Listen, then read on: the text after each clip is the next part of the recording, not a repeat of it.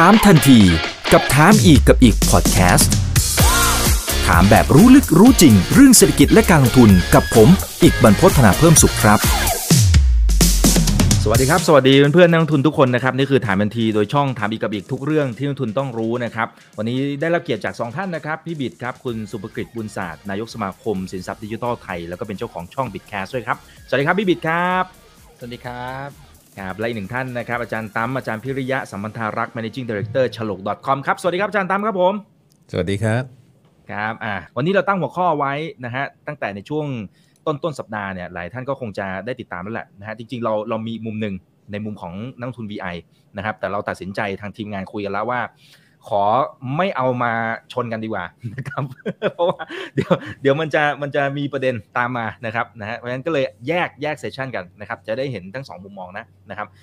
สำหรับในวันนี้เนี่ยเราตั้งหัวข้อนะครับว่าถ้ามีโอกาสนะครับได้พูดคุยกับคุณปู่เรนเฟเฟตแล้วก็คุณชาร์ลีมังเกอร์เนี่ยนะครับมีอะไรที่อยากจะบอกเขาโดยเฉพาะเรื่องของบิตคอยนะนะครับเพราะว่าในช่วงสุดสัปดาห์ที่ผ่านมาเนี่ยเขาเพิ่งจะมีการประชุมใหญ่ประจำปีไปนะครับก็มีหลายประโยคที่ผมว่าน่าสนใจนะนะครับ เดี๋ยวผมเปิดที่พี่บิดก่อนแล้วกันนะครับ พี่บิดครับทำไมมุมมองของคือพูดตรงๆนะคือมุมมองของทุน VI ที่โดยเฉพาะคนที่เป็นแบบโหระดับกูรูตัวพ่ออะพูดเป็นภาษาบ้านๆนะ ตัวพ่อเลยกับทางฝั่งของคนที่เป็นทางฝั่งบิตคอยแบบ maximalist เนี่ยทำไมมันมันดูเหมือนคนละขั้วมากๆเลยฮะแล้วมักจะมีแบบดราม่าตามมาทุกครั้งเลยอะคือต้องอย่าเรียกว่าคนละขั้วครับ เราต้องเรียกว่าคนละยูนิเวอร์สมันต่างกันใช่ไหมครับคนละคนละวิธีคิด คนละกรอบความคิดคนละคนละประสบการณ์ควมคิดมันคนละยูนิเวอร์สจริงๆครับมันคนละเออมันคนละหลักคิดมันคนละหลักการครับแล้ว มันมันเอามาเอาเอามาเทียบกันไม่ได้ อะ คืออืมใช่คมัรันบไม่ผมก็ไม่รู้ว่ามันจะเอามาเทียบกันเพื่ออะไรเนาะเอ่อผมคิดว่าสุดท้ายมันต้องกลับไปที่เอ่อฟาวเดชันของเขามากกว่า แล้วก็เอ่อ สิ่งที่เวลาที่เราเราเราได้ฟังเรื่องแบบเนี้ย สิ่งหนึ่งที่ผมมักจะทำเสมอเนาะก็คือผมผมจะเปิดใจแล้วก็รับฟังว่า เออเขาคิดยังไงทำไมเขาถึงคิดแบบนั้น แล้วก็สิ่งสำคัญมาก ๆ ก็คือกลับมาทบทวนในสิ่งที่เราได้เรียนรู้อะว่า แล้วมันจริงอย่างที่เขาพูดหรือเปล่า ถ้ามันจริงเราก็เอามาแก้ไขของเราเนาะแต่ถ้ามันไม่จริงเราเรา เราก็วางมันเอาไว้ข้างๆอะคือคือมันไม่ได้มีความจำเป็นว่าเราจะต้องไปหัวร้อนหัวเสียอะไร คือจริงๆที่พูดไม่ใช่อะไรหรอกลดโทนนิดนึง เพราะว่าหลังจากที่ผมเห็นสองลุงสองปู่คอมเมนต์เนี่ย ผมเข้าไปนั่งอ่านคอมเมนต์แล้วผมก็ เออช่างเดือดดีแท้อะไรเงี้ยคือ คือสิ่งหนึ่งที่ผมอยากจะบอกคือว่า จริง ๆ ในในในโคดเนี่ย บอกว่าถ้าจะบอกลุงได้เนี่ย อยากจะบอกอะไรคือ ประโยคแรกเลยจริงๆอะผมบอกเลยว่าผมคงไม่บอกลุงอะผมอยากจะบอกคนที่ไปคอมเมนต์ใต้ใต้ของลุงอะว่าใจเย็นๆใจเย็นๆคือครับคือในโลกนี้มันไม่ได้มีความจำเป็นว่าจะต้องมีแค่สิ่งเดียว สิ่งนี้ในคือหลักคิดเดียวในโลกอ่าแล้วที่เหลือตายให้หมดเลยมันมันไม่ใช่คือ คือผมว่ามันเป็นความสวยงามด้วยซ้ำที่มันมีความหลากหลาย มันมันเหมือนกับ สัตว์ในป่ามันเหมือนกับกีฬาทำไมเราต้องมีกีฬาอย่างเดียวในโลกคือหลักคิดมันก็มันก็ไม่ต่างกันใช่ไหมเราเราจริง ๆ เราฟังเราก็เอาประโยชน์ที่เขาพูดอะมามามาดีกว่า ผมว่าหลาย ๆ เรื่องที่คุณลุงพูด ผมชอบหลาย ๆคำเลยนะจริง ๆ ประโยคคลาสสิกมากเลยนะ แล้วผมคิดว่า มันควรจะต้องเอามาอย่างเช่น คือลงการลงทุนที่ดีสุดการลงทุนที่ดีที่สุดคือการลงทุนในตัวเองเนี่ยประโยคคลาสสิกของลุงอะใครจะมาเถียงลุงอะใครจะมาเถียงปู่ ผมว่ามันเพียงแต่ว่าปู่อาจจะต้องบอกให้จบเท่านั้นเองว่า โอเคอะการลงทุนในตัวเองอะมันทำให้คุณเอาชนะเงินเฟ้อได้เพราะสกิลของคุณไม่มีใครมาดูดออกไปได้อืมแต่คุณก็ยังเป็นหนูถีบจักรในระบบอยู่ดี ถ้าคุณถ้าคุณออกนอกระบบไม่เป็น อย่างเงี้ยคือคือบางเรื่องมันอาจจะจะมันอาจจะมีแค่แง่มุมเดียว แต่ว่าถ้าเราทำให้เห็นอีกแง่มุมหนึ่งมันทำให้ความคิดมันกว้างกว่า ผมว่าจริง ๆ แล้วในแต่ละคำของเขาอะมันมันมันก็มี คือลุงเขาไม่ใช่คนที่ไม่มีเหตุผล เออจะใช้คำว่าลุงหรือปู่ดีปู่ดีกว่าอ่าเนาะปู่แล้วกันครับลุงอ่า ลุงนี่มันแต่คุณดูเกี่ยวนะปู่เนี่ย ใช่ ปู่ลุงเดี๋ยวจะปู่เนี่ยเดี๋ยวจะนึกถึงแถวบ้าน ใช่ใช่เอาเป็นปู่นะ คือคือคือปู่เนี่ยเขาเขาไม่ใช่คน มีคนบอกว่าอย่างรุ่นพี่บิดก็เรียกลุงสินะคะโอ้โหใช่ใช่ใช่อย่างรุ่นรุ่นผมก็ต้องเรียกลุงไงแต่ว่าเอาเอาเป็นว่าปู่แล้วกันปู่เอ่อคือปู่เนี่ย ถ้าจริง ๆ มันพูฟหลายอย่างนะว่า ถ้าเขาไม่ฉลาดอะเขาคงไม่อยู่อยู่ในตำแหน่งนั้น คือคือเขาคงไม่มีผลไม่ลัพมาธ์แบขบนาดนั้นเนี้ยได้อืมใช่คือคือผมอยากให้ติงอย่างนี้เลยว่า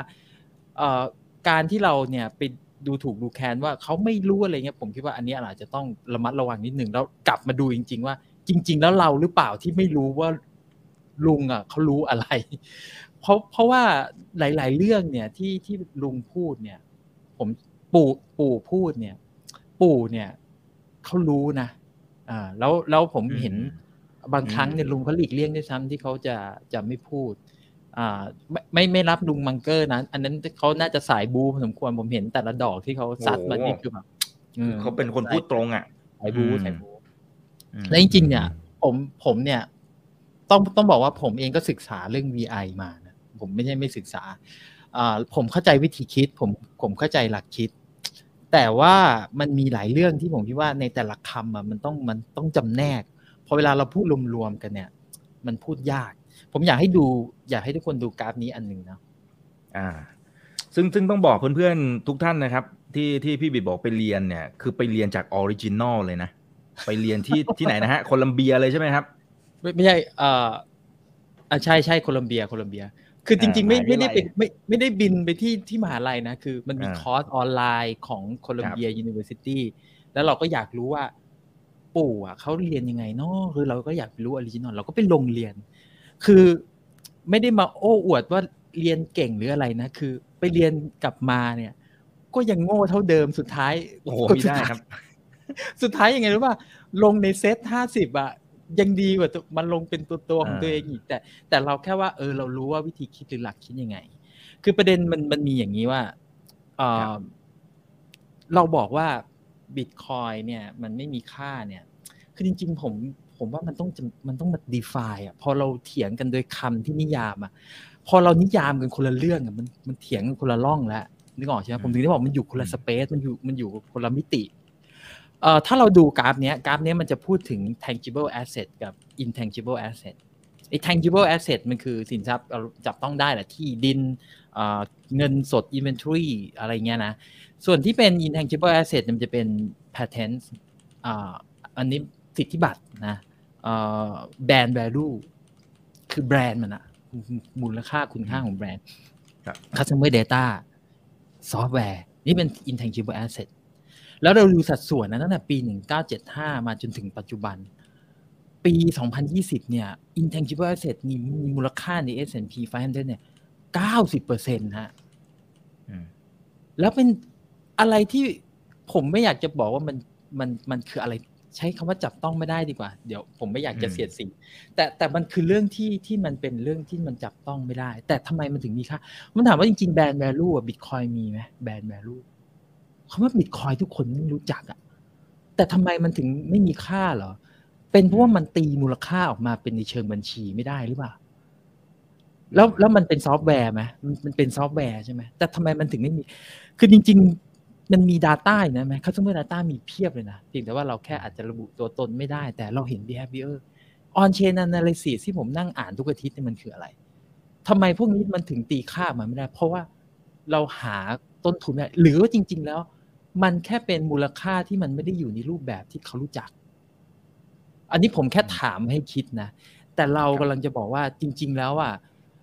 สิ่งที่มันเกิดขึ้นทั้งหมดเนี่ยมันคือคำว่า productivity ฮะ เพราะว่าไอ้พวกเนี้ยมันทำให้เห็น productivity แต่จริง ๆ แล้วอะคำว่าค่าจริง ๆ อะ ของแต่ละคนน่ะมันคืออะไร ถ้าเราถามพ่อค้า ค่าของพ่อค้าก็จะคือเงินไงตัวที่ทำให้มันได้ผลกำไรไงคือถ้าผมผมไม่ได้ว่าพ่อค้านะ คือผมแค่เลยบอกว่า ในมิติของมุมมองของคำว่าคุณค่าน่ะเขาก็มองว่าอันไหนที่มันก่อให้เกิดกำไรอะมันมันคือสิ่งนั้นแหละไอ้ไอ้ระบบที่เราเห็นทั้งหมดเนี่ยมันมันพอมันวัดด้วยแบบนั้นนะคำตอบมันก็คือแบบนั้นแหละ ถ้าเรามองเห็นอ่ออีกว่าถนนน่ะ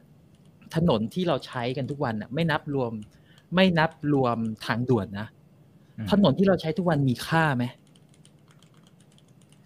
อืมมันอืมมันก่อให้เกิด productivity ในเชิงของ economic value อะโอเค มันจทางจะอ้อมถูกไหมฮะอ่ามันอาจทางอ้อมถูกไหมอืมแต่ถามว่ามันไปลงในบัญชีของบริษัทใครไหมไม่ลงนะครับ ถ้าพี่บอกว่าบิตคอยจริง ๆ มันคือ infrastructure ที่ มันทำให้เกิด economic ทางอ้อม ถ้ามันมีเศรษฐกิจมา run อยู่บนมัน แต่ตัวมันไม่ได้ไปลงในบัญชีของใครให้ใครมาวัดค่าในรูปแบบอย่างนั้นนะ มันจริง ๆ แล้วมันพูด คือพอมันพูดแบบนี้มันมันก็เลยดูว่ามันจะตีความยังไงเหรอในแง่ของคุณค่า แต่ผมบอกงี้ว่าค่าของแต่ละคนนะมันไม่เท่ากัน ครับเอ่อแค่สมมุติลูกพี่อะ พูดกับพี่เพราะๆอะมันก็มีค่าสำหรับพี่แล้วอะมันไม่ใช่คุณค่าในเชิงของตัวอืมตัวที่มันเป็นไอเชิงบัญชีอะทีนี้เราครับจะตีค่าจากอะไรพอเวลาพอเวลามันพูดแบบนี้มันก็ subjective ใช่ไหมแล้วในสิ่งที่ผมเห็นอย่างหนึ่งเนาะผมอยากจะบอกว่าจริง ๆ แล้วอะในในกระบวนการของทาง VI อะเขาเขาเองเนี่ยเขามีวิธีคิดที่จะตัดเอาเรื่องอารมณ์และความรู้สึกออกไปผ่าน กระบวนการทางด้านตัวเลขทางบัญชี ซึ่งผมคิดว่ามันก็เป็นกระบวนการหนึ่งที่ทำให้เราสามารถควบคุมอารมณ์และความรู้สึกของเราได้ ซึ่งผมว่ามันก็เป็นเรื่องที่ดี ถ้าถ้าเราได้มีโอกาสได้แชร์ความรู้กับเรื่องพวกนี้กับคนที่เขามีความรู้พวกนี้ ผมว่าพวกนี้เราก็เปิดใจฟังได้นะเพราะฉะนั้นถ้าถามว่าผมอยากบอกอะไรปู่อะผมคิดว่าอ่า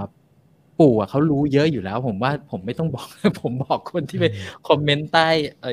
ไอ้ที่ปู่โพสต์ดีกว่า น่าน่าจะดีกว่าฮะ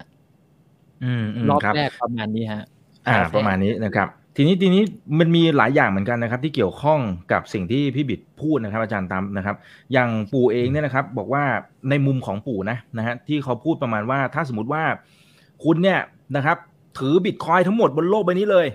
แล้วเอามาขายในราคาแค่ 25 เหรียญเนี่ยเขาบอกเขาจะไม่ซื้อนะเขาไม่เอาด้วยนะนะฮะอย่างมากก็คือขายคืนนะว่างั้นเถอะนะครับนะเพราะมันไม่ได้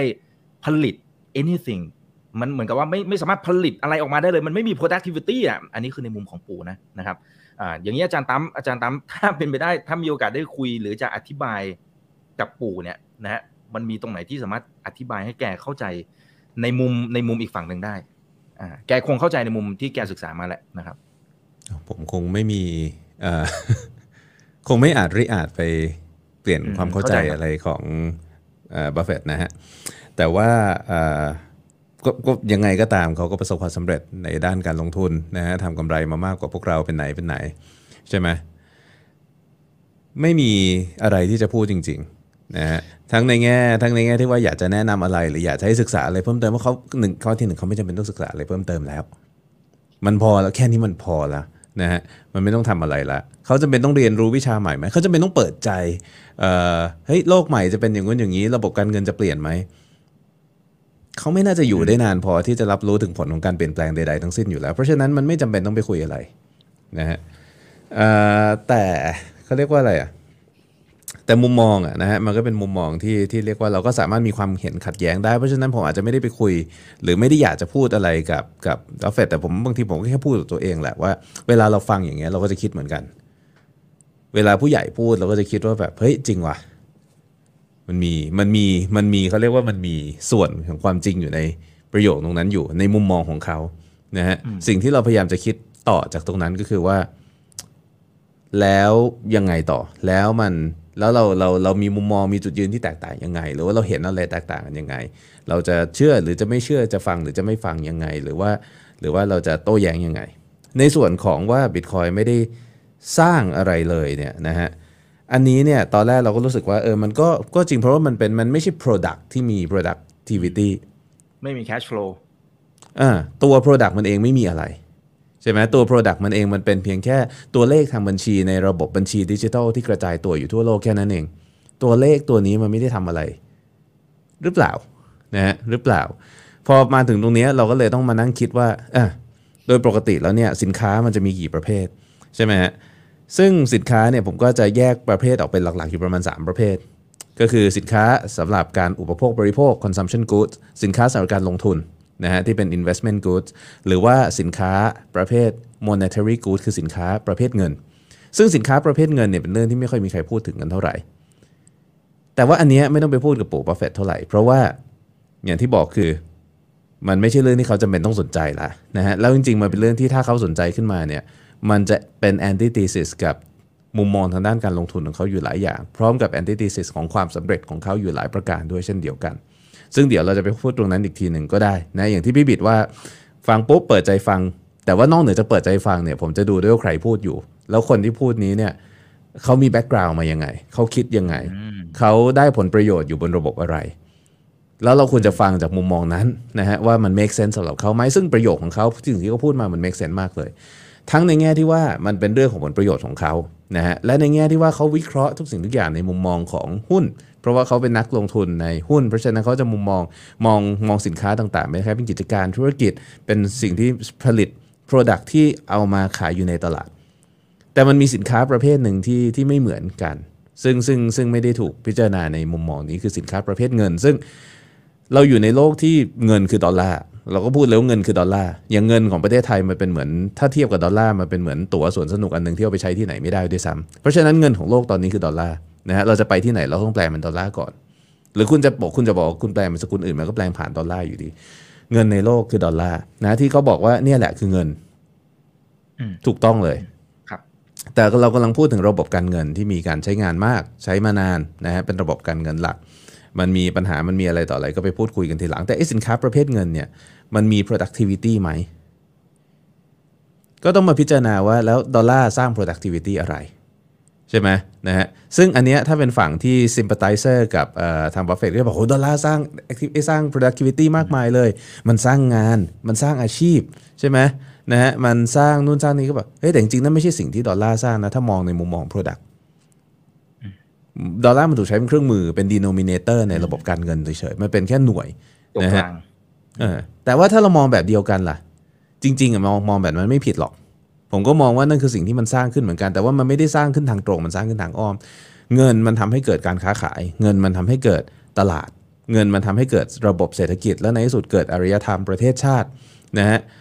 เกิดความรุ่งเรืองเจริญทั้งหมดที่มนุษยชาติมีมาตั้งแต่อดีตมาจนถึงปัจจุบัน สินค้าประเภทเงิน ผลผลิตของสินค้าประเภทเงิน Product ของมันคืออะไร Product ของมันคือ civilization Product ของมันคือสังคมมนุษย์นะฮะเพราะฉะนั้นเนี่ยเราก็มาดูว่าอะแล้วดอลลาร์มันมี Product ไหมมี แล้ว Product มันคืออะไร โลกปัจจุบันตอนนี้นะฮะแล้วโลกปัจจุบันตอนนี้เป็นยังไงล่ะ เราเห็นความเหลื่อมล้ำที่มันมากขึ้นใช่ไหมเราเห็นการทำงานที่ใครก็ตามที่สามารถผลิตเงินได้เยอะกว่า ก็ร่ำรวยกว่า อย่างรวดเร็วกว่าคนที่ไม่สามารถผลิตเงินได้นะฮะ ระบบปัจจุบันตอนนี้โลกรันอยู่บนระบบ proof of stake ใครก็ตามที่มีเงินสามารถผลิตเงินได้มากขึ้น จะเรียกว่า proof of credit ก็ได้จริงๆมันต่างกันนิดนึงนะฮะใครก็ตามที่มีเงินสามารถผลิตเงินได้มากกว่าคนอื่น ที่อัตราเร่งเร็วกว่าคนอื่นทำให้เงินกระจุกตัวนะแล้วยิ่งกระจุกตัวมากขึ้นเมื่อเวลาผ่านไปบิตคอยมันเป็นระบบที่แตกต่างกันโดยสิ้นเชิงนะฮะแต่มันเป็นระบบการเงินเหมือนกัน มันเป็นระบบการเงินที่การผลิตของมันไม่มีใครสามารถแทรกแซงได้ เป็นระบบการเงินที่มีอัตราการผลิตที่คงที่นะฮะการใช้งานโปร่งใสตรวจสอบได้ ลิงก์กันทั่วโลกไม่มีพรมแดน ใครอยากใช้ก็แค่มีจะโหลดแอปพลิเคชันอะไรขอแค่มีตัวเลขที่เป็นคีย์ก็สามารถใช้งานได้ ไม่จำเป็นต้องไปใช้บิตครับไม่จำเป็นต้องไปใช้อะไรทั้งสิ้นนะฮะระบบเป็นระบบเปิดทุกคนใช้งานได้ ไม่มีตัวกลาง ที่สำคัญคืออัตราการผลิต คงที่มั่นคง แน่นอนมันเป็นเงินที่เป็นเงินที่แข็งแกร่งมาก ซึ่งจริง ๆ แล้วเราก็ยังไม่เคยรู้เหมือนกันว่าเงินที่แข็งแกร่งขนาดนี้มันจะส่งผลหรือสร้างสังคมประเภทไหน แต่ว่าสิ่งที่เรารู้คือมันผลผลิตของมันก็จะเป็นสังคมอีกรูปแบบหนึ่งนั่นเองนะฮะคราวนี้เนี่ยสำหรับคนที่ถือ wealth มหาศาลในโลกเศรษฐกิจที่ถูกสร้างโดยระบบการเงินเดิม สังคมเดิมด้วย Product เดิม ถามว่าสำหรับเขาบิตคอยคืออะไรบิตคอยคือสิ่งชั่วร้ายเลย ราะสิ่งที่มันทำเนี่ยจริงๆเป็นคำพูดของชาลีมังเกอร์เลย Bitcoin is evil because it undermines the Federal Reserve System นะฮะเพราะว่ามันเขาเรียกว่าอะไร มันไปเอ่อโจมตีทำลายแล้วก็ทำลายความมั่นคงของระบบ Federal Reserve ซึ่งเขามองว่าเป็นสิ่งที่ดี เพราะมันเป็นสิ่งที่อะไรเป็นสิ่งที่ทำให้เขาสามารถที่จะทวีคูณทรัพย์สินทุนทรัพย์ของเขามากขึ้นได้เรื่อยๆ เนื่องจากว่าเขามีเครดิตเยอะเขามีเงินเยอะเขาสามารถที่จะกู้ได้มากขึ้นซึ่งการกู้ในระบบเงินของ fiat ก็คือการผลิตเงิน เขาก็สามารถผลิตเงินเพื่อลงทุน แล้วก็ leverage ตัวเองได้มากขึ้นนะฮะอย่าลืมว่าทรัพย์สินจากใน 80 บิลเลียน US ดอลลาร์ของของปู่บัฟเฟตเนี่ยกว่า 65 billion มันถูกสร้างขึ้นภายใน 2-3 ปีที่ผ่านมานี่เอง ถูกไหม เพราะว่ามันเติบเจริญเติบโตแบบทวีคูณ มันใช้เงิน b i g e t เงินเงิน b i g e t เงินไปเรื่อยๆนะฮะมันคือระบบอย่างที่บอกมันเป็นระบบ proof of stake นั่นเอง Bitcoin ที่ run on proof work มันไม่สามารถโกงได้ คือคุณไม่สามารถที่จะ ใช้เงินสร้างเงินได้ ง่าย ๆ ทุกคนมีความเสี่ยงเท่ากัน อยากได้กำไรเยอะเสี่ยงเยอะกำไรน้อยเสี่ยงน้อย แล้วมันสร้างความเท่าเทียมในระบบนี้ เขารู้ว่าเขาไม่สามารถร่ำรวยได้แน่นอนนะฮะระบบนี้จะสำเร็จจะล้มสลายจะอะไรต่ออะไรคนละเรื่องคนละประเด็นกัน เพียงแต่ว่าผมมองว่าสำหรับเขามันคือศัตรูทางธรรมชาติของเวลของเขาเลยด้วยซ้ำนะฮะเพราะฉะนั้นการที่ชาลีมังเกอร์ออกมาบอกว่าบิตคอยเป็นยาเบื่อหนูอะอืมอืม Rat มันมัน poison ถูกต้องนะฮะเลยในมุมมองของเขา นะฮะอืมเป็น rat poison นะอย่าไปแตะมันเลยนะ เพราะจะตายถามว่าอะไรตายคือระบบการเงิน fiat system เนี่ยแหละกำลังจะตายด้วยมันได้นะฮะเพราะฉะนั้นอย่าไปแตะนะฆ่ามันทิ้งซะกำจัดมันทิ้งซะ ผมมองว่าเป็นมุมมองที่ sensible มีเหตุผล แล้วก็ consistent คือสอดคล้องกับมุมมองและ และตัวตนนะฮะของผู้พูดได้อย่างดีครับผม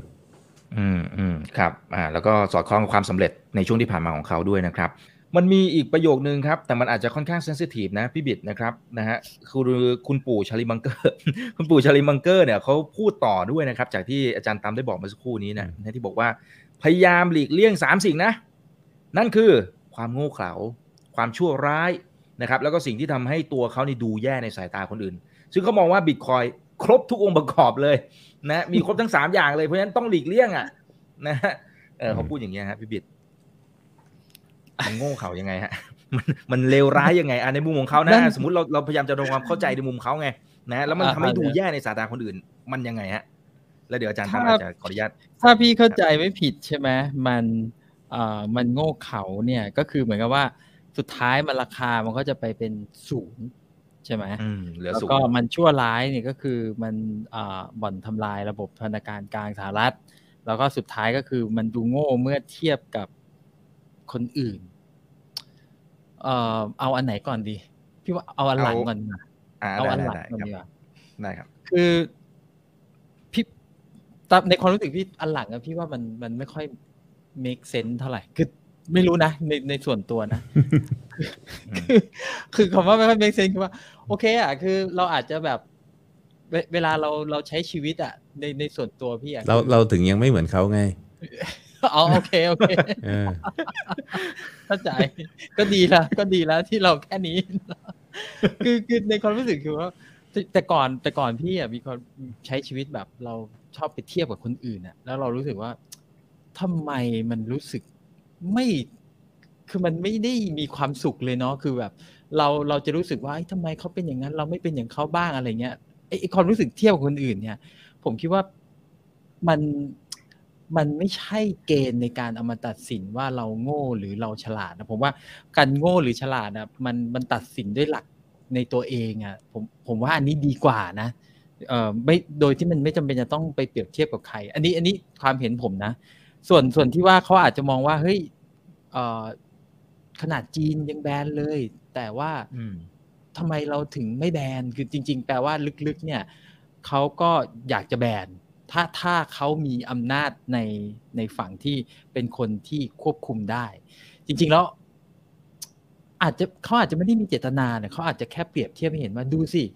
ขนาดคอมอะไรนะ ทางจีนเนี่ยที่เป็นคอมมิวนิสต์เนี่ยเขายังแบนเลย ซึ่งถ้าทำไมเราถึงไม่แบนอะไรอย่างเงี้ย มันอาจเลยอาจจะดูโง่ในสายตาของคนอื่น ผมว่าไม่รู้นะ ประโยคนี้ผมฟังดูแล้วมันมันไม่ค่อยมีน้ำหนักสักเท่าไหร่อะในในความคิดผมนะ แต่อันแรกเนี่ยโอเค อาจจะบอกว่าเฮ้ย เดี๋ยวมันก็ราคาศูนย์บาท คุณคุณอาจจะเป็นราคาหรือศูนย์อะ อันเนี้ยเป็นความโง่เขลาสิ้นดีอะไรอย่างเงี้ย ซึ่งมันก็ฟังขึ้นไงในในมุมของถ้ามองจากตรกกะที่ที่เขามองอยู่ ผมมีความรู้สึกว่าอย่างนี้ ผมมีความรู้สึกว่า จริง ๆ แล้วเนี่ยในกลุ่มของที่ที่คุณ ปู่สองปู่เนี่ยเขาเขาครับเขาเขาเขารู้สึกเนี่ย ผมว่าอันเนี้ยประโยคเนี้ยน่าจะน่าจะชัด เดี๋ยวผมผมอ่านข่าวนี้มานะได้ครับ คือมัน confirm สิ่งที่อาจารย์พิริยาพูดก็คือว่าเขาบอกว่าอย่างนี้เขาบอกว่า เจอเจอโรมพาวเวลอะ คือเป็นอืมฮีโร่อ่าอ่าอ่าใช่ใช่อะฮี โร่ที่ที่พิมพ์ออกมาซึ่งคือส่วนตัวผมอะผมมองว่าเขาเป็นเป็น คือเขาไม่ได้ใช้ไม่ใช่ฮีโร่อะแต่เขาเป็นคนที่ต้องทำตามหน้าที่อะคือฮีโร่มันต้องมันต้อง save อะไรบางอย่าง แต่ว่าระบบมันถูกออกแบบมาให้เป็นอย่างเนี้ยเขาก็แค่ทำทำตามอ่าฟังก์ชันทำตามทำตามที่เขาโปรแกรมเอาไว้อะมันมันไม่ใช่ฮีโร่ฮีโร่มันต้อง save the world แต่โอเคอะคือเขาอาจจะมองว่าไอ้ตอนที่มัน pandemic เนี่ยถ้าไม่มีอันเนี้ย คือมันตายเรียบตายเรียบผู้ประกอบการผมที่บอกว่า ถ้าเป็นแบบเนี้ย คือไม่ได้ดูถูกนะอืมใครก็ได้ เพราะว่าระบบมันถูกออกแบบมาอืมให้ตามนี้อยู่แล้ว คือคุณดิ้นไปจากนี้ไม่ได้หรือเปล่า คือถ้าเป็นฮีโร่มันต้องใช้พลังวิเศษของตัวเอง มันต้องใช้ตัดสินอะไรแบบที่มันทำให้ให้มันเปลี่ยนโลกเลยอย่างเงี้ยนะ คืออันเนี้ยมันเป็นอันหนึ่งที่ที่เมื่อกี้ที่อาจารย์ปริยาพูดว่าจริง ๆ แล้วมันมันมีคอน FLICT อยู่อืมมันมีคอน FLICT ตรงที่ว่าไอ้เรื่องพวกนี้จริง ๆอะเขาอะไม่จำเป็นต้องออกมาพูดแบบนี้ก็ได้ แต่สิ่งที่เขาต้องออกมาพูดแบบเนี้ยมันมันมีเรื่องของคอน FLICT ของ interest บางอย่างอยู่ที่ว่า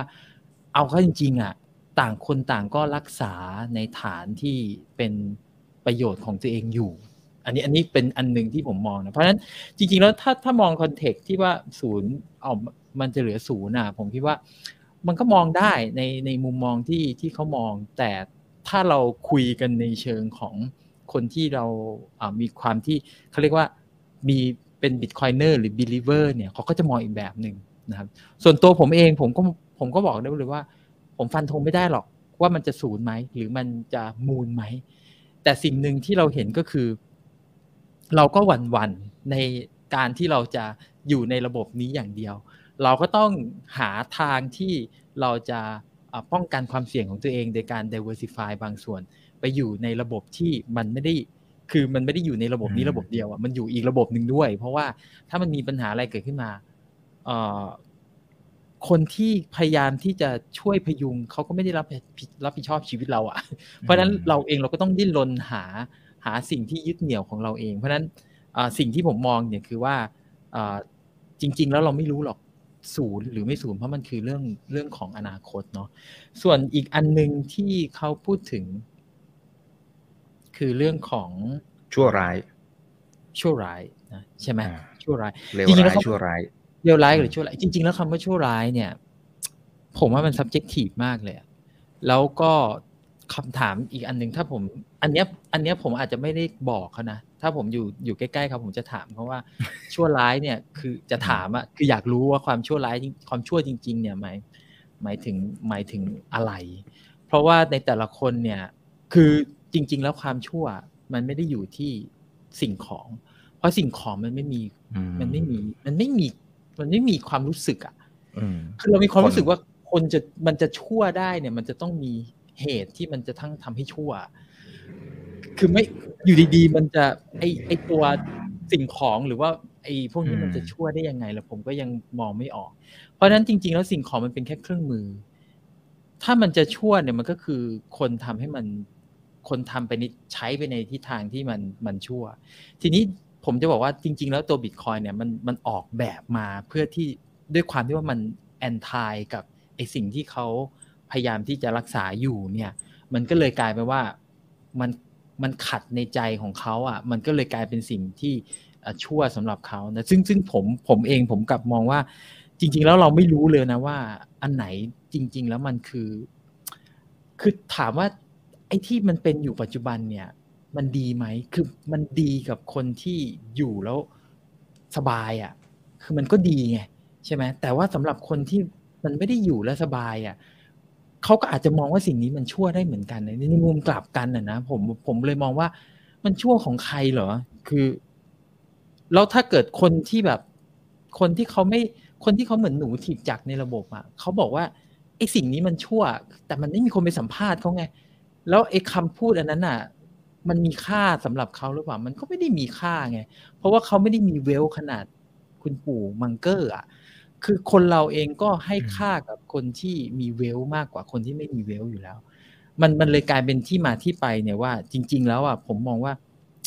มันขึ้นอยู่กับเอาไม้ไปจ่อปากใครเนาะว่าใครอืมอันไหนชั่วอันไหนไม่ชั่ว แล้วก็มัน subjective มากอะขึ้นอยู่ว่าคุณจะมองที่มุมไหนอะ คือผมไม่ได้บอกว่ามันตัดสินไม่ได้นะ แต่ว่ามันมันต้องเอาเป็นเรื่องๆอะ ว่าจริง ๆ แล้วที่ว่ามันไอ้คำว่าชั่วเนี่ย ในบริบทไหนในคอนเทกต์ไหน เพราะว่าเรื่องเดียวกันพอมันฟลิปคนละไซส์กันเนี่ย มันกลายเป็นว่าเฮ้ยมันมันชั่วคนละด้านเว้ยคืออืมคือในโลกนี้มันไม่ได้มีอะไรแบบ สิ่งเนี้ยชั่วบริสุทธิ์ สิ่งนี้สะอาดบริสุทธิ์มันไม่ได้มีแบบนั้น มันก็จะมีบางอย่างดีบางอย่างไม่ดีที่มันต้องเทรดออฟกันไป ผมไม่ได้บอกว่าอันไหนดีหรือไม่ดีนะจริง ๆ หรือสุดท้ายแล้วเนี่ย มันมันต้องดูกันระยะยาว แล้วมันก็ต้องดูในเชิงของว่ามันให้ประโยชน์กับอะไรแล้วกับใครได้มากกว่ากัน เพราะไอ้ระบบที่มันเป็นอยู่ปัจจุบันเนี่ยมันเหมือนกับว่ามันช่วยเกลี่ย คืออย่างมุติอย่างเงี้ยอย่างมีมีปัญหาเรื่องแพนดมิกเนี่ยมันเกลี่ย Impact นะมันเกลี่ย Impact แล้วมันก็ทำให้มันไม่ได้อ่ารับผลกระทบมาก แต่ Impact อันเนี้ยมันกลายเป็นว่ามันตกไปอยู่คน